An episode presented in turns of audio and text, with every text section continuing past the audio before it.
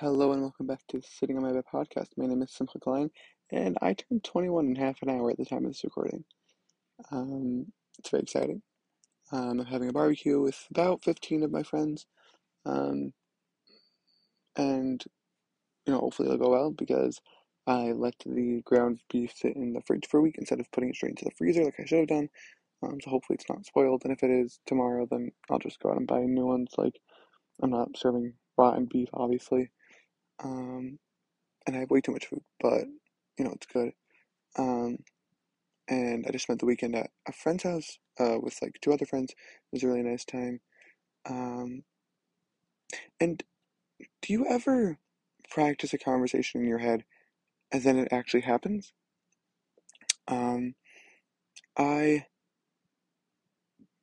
got in my feelings about how there was not one, but three new head staff positions in camp this year, and I was not considered for any of them.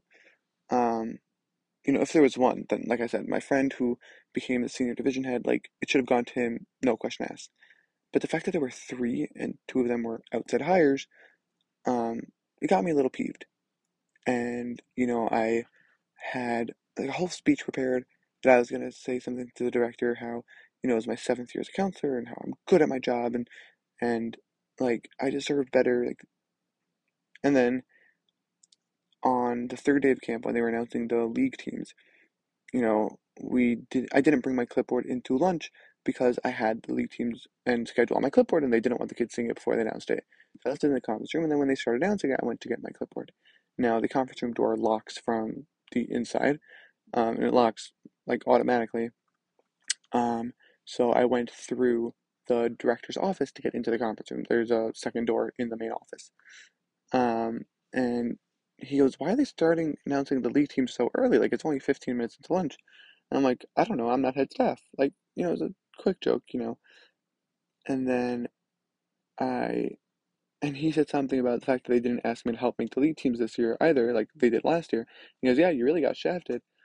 And, you know, I was, and I just quickly said something. I was not planning on giving him my whole spiel that day or any day. Like, it was really just something I was going to stew about. And I'm like, you know, the fact that there were three head staff positions this year, like I'm good at my job. I this is my seventh year doing it, and I deserve to have been considered. And he goes, Well, you know the reason why you weren't. I'm like, um, what do you mean? And he goes, Because you're not a rabbi. And I said, Well, neither is my friend who got the position this year. And he goes, Yeah, but you're not rabbinic. It's and he goes, It's all the stuff you don't want to do. It's you know wearing a white shirt and having a proper haircut and wearing tzitzis. And I say, you know, I was like, I have tzitzis in my bag, and he goes, well, yeah, when the owner comes by, you better wear them. I'm like, that's why they're in my bag. But like, what does he think I do during the year? Like, in the elementary school and the high school, does he think I walk in wearing jeans and a tank top? No, I dress the part for the job I have because that's what's required of me. I wear a white shirt and I wear it to this. And last year, when there's a problem with my haircut, I stopped getting that haircut. And regardless of all that, I still should have been asked. And, and, and, my qualities as a counselor and what would become my qualities as a head staff member are much more important than my kind of Judaism. I am a kind, honest, patient, fair, compassionate, caring to a fault counselor. And I know it sounds like I'm bragging, but these are things that I've worked hard to become, some of which come naturally and some of which I've had to work on. And I'm proud of the way I am as a counselor. And those are much more, in my opinion, they're much more important to promote than whether or not I, I sit and learn all day. But that being said, I can still dress the part that I need to. When you go to work, you wear a uniform. You wear what the job deems appropriate for the workplace. And if the job deems me wearing a white shirt and going by Rabbi Klein and and having a learning group in the morning, then that's what I'll do. But I wasn't even given a chance. And he decided for me that I wasn't rabbinic enough, that I didn't want to be rabbinic. And isn't the ultimate goal to have me want to be rabbinic?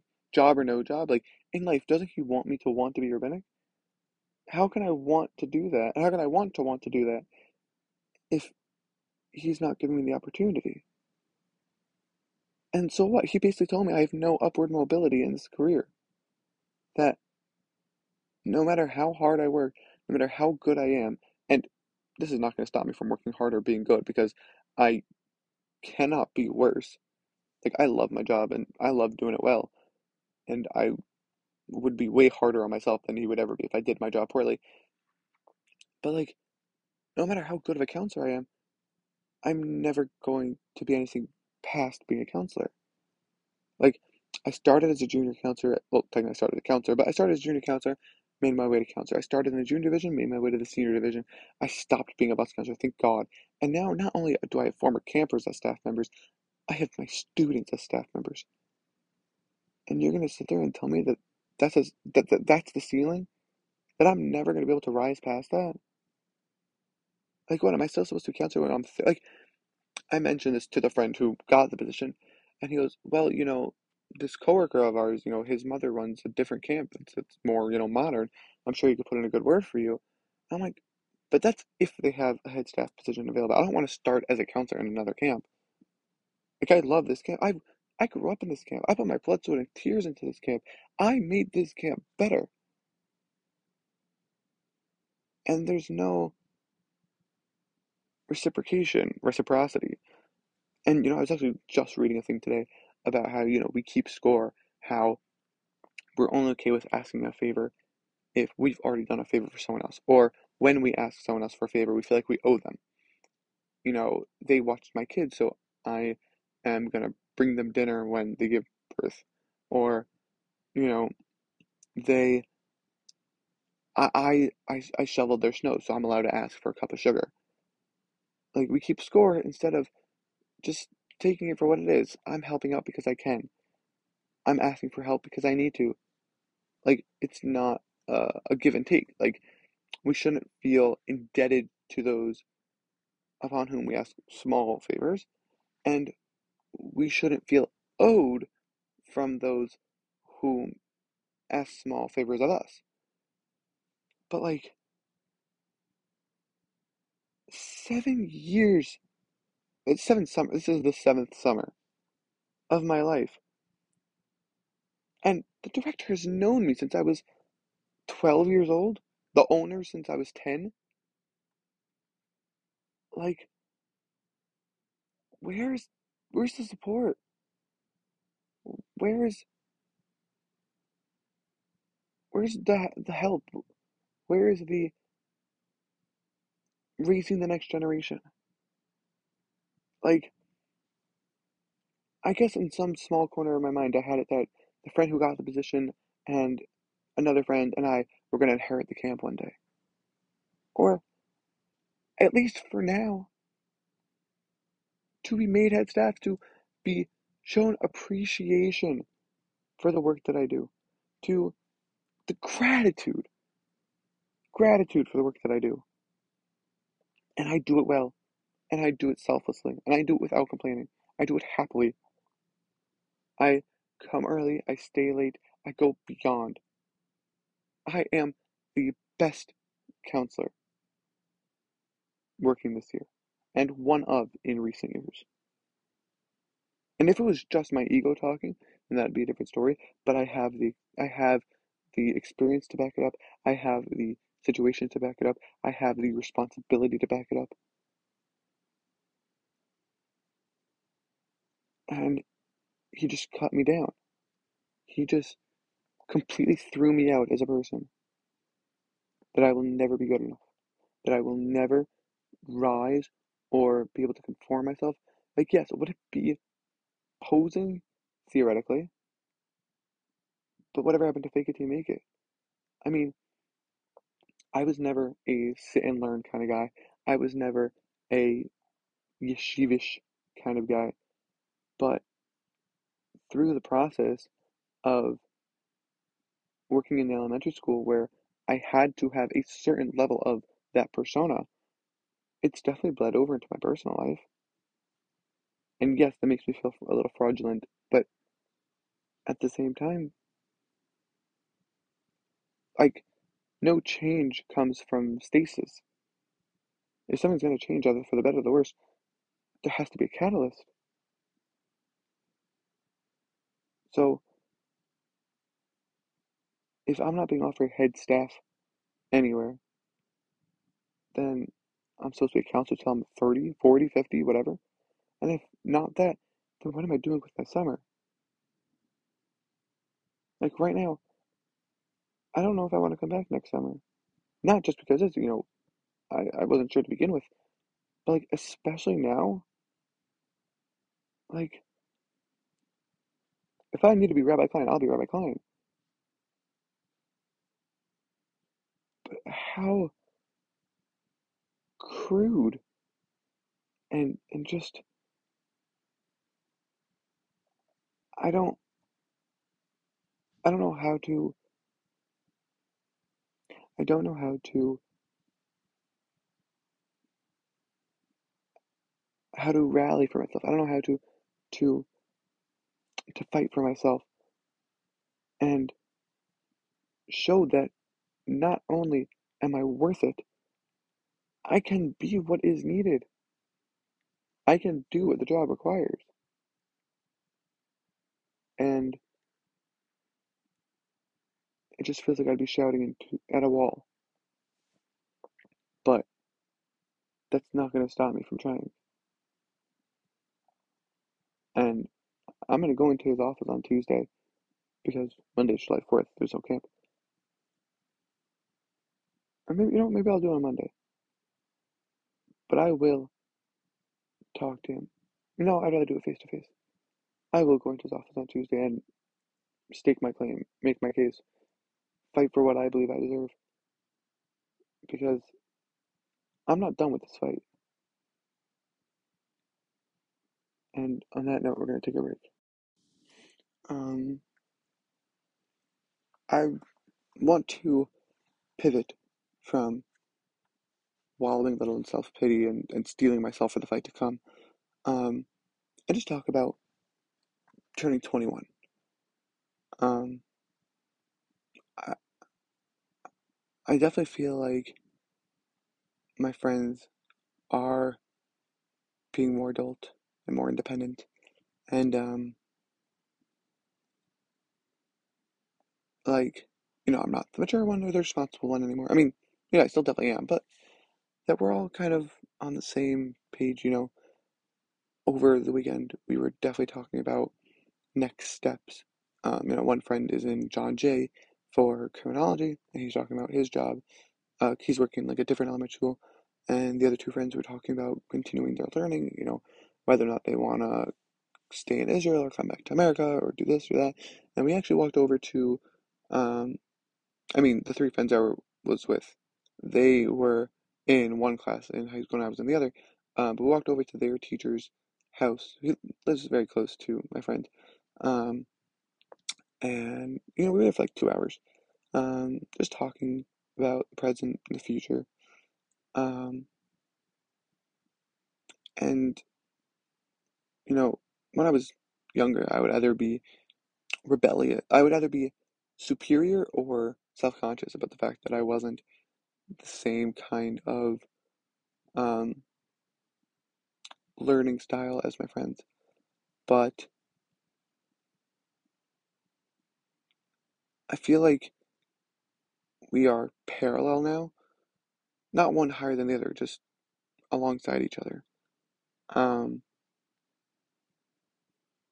and there's definitely like a bit of separation there. But the lines aren't impenetrable. Like I can still sit and learn. I just don't have uh, a desire to. I just don't have a desire to. Um, and I'm not. Sh- and like my life, I feel like my life would definitely be easier if I if I'd gone down that route. But A, it would be incredibly different, and I like the way my life is now. And B, I don't know who I would be, and I'm kind of happy with who I am now. I just wish that, you know, the rest of my circles and community were happy with it too. Um, and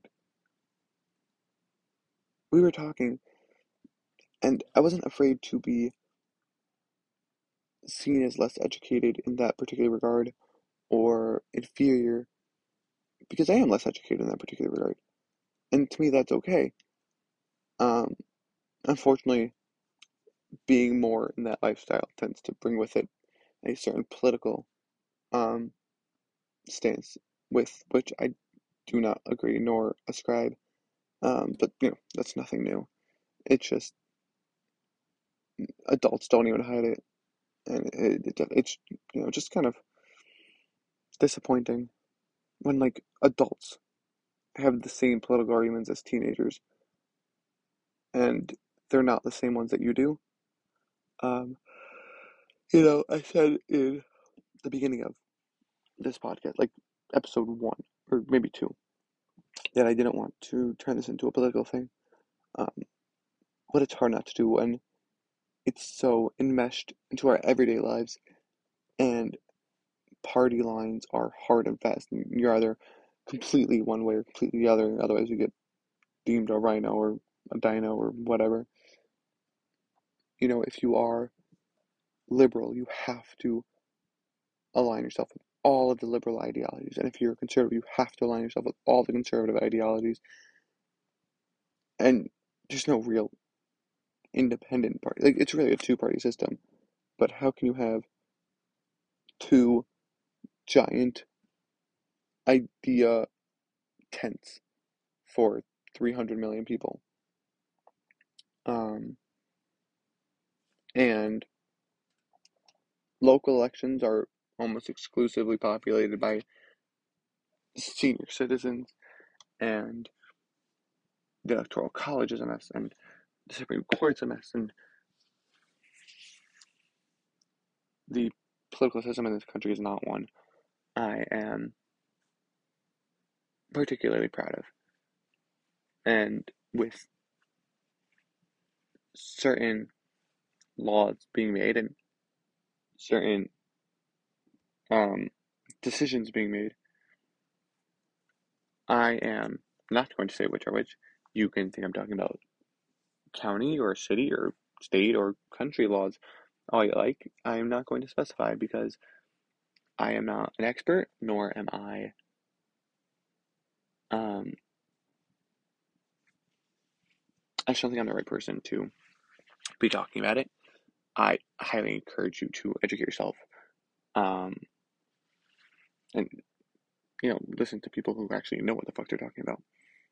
Um, anyway, but the fact that July Fourth is right here, and certain things have been done, feels a little bit like a contradiction.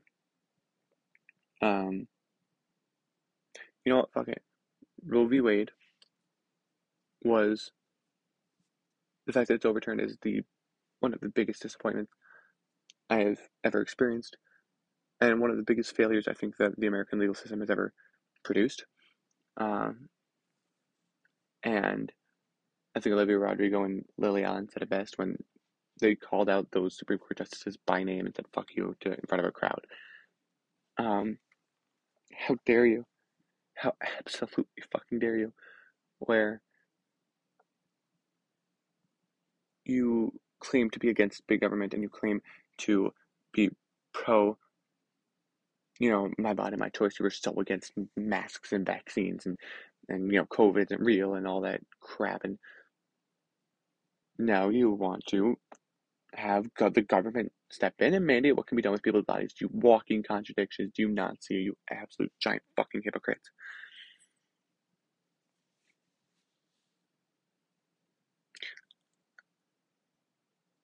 And I can only imagine people with uteruses, uteri, whatever. I can only imagine how they feel. The people who this would actually affect. I can only fucking imagine. Um, this is not the energy with which I wanted to go into my birthday, and right about this second, I have about 11 minutes before then. So, I'm going to end this now. Um, happy birthday to me. You can follow me on Instagram at Simcha underscore Klein, S I M C J underscore K L E I N, on Twitter at Samander underscore K, S A N M A N D E R underscore K. And um, I'll see you in 21.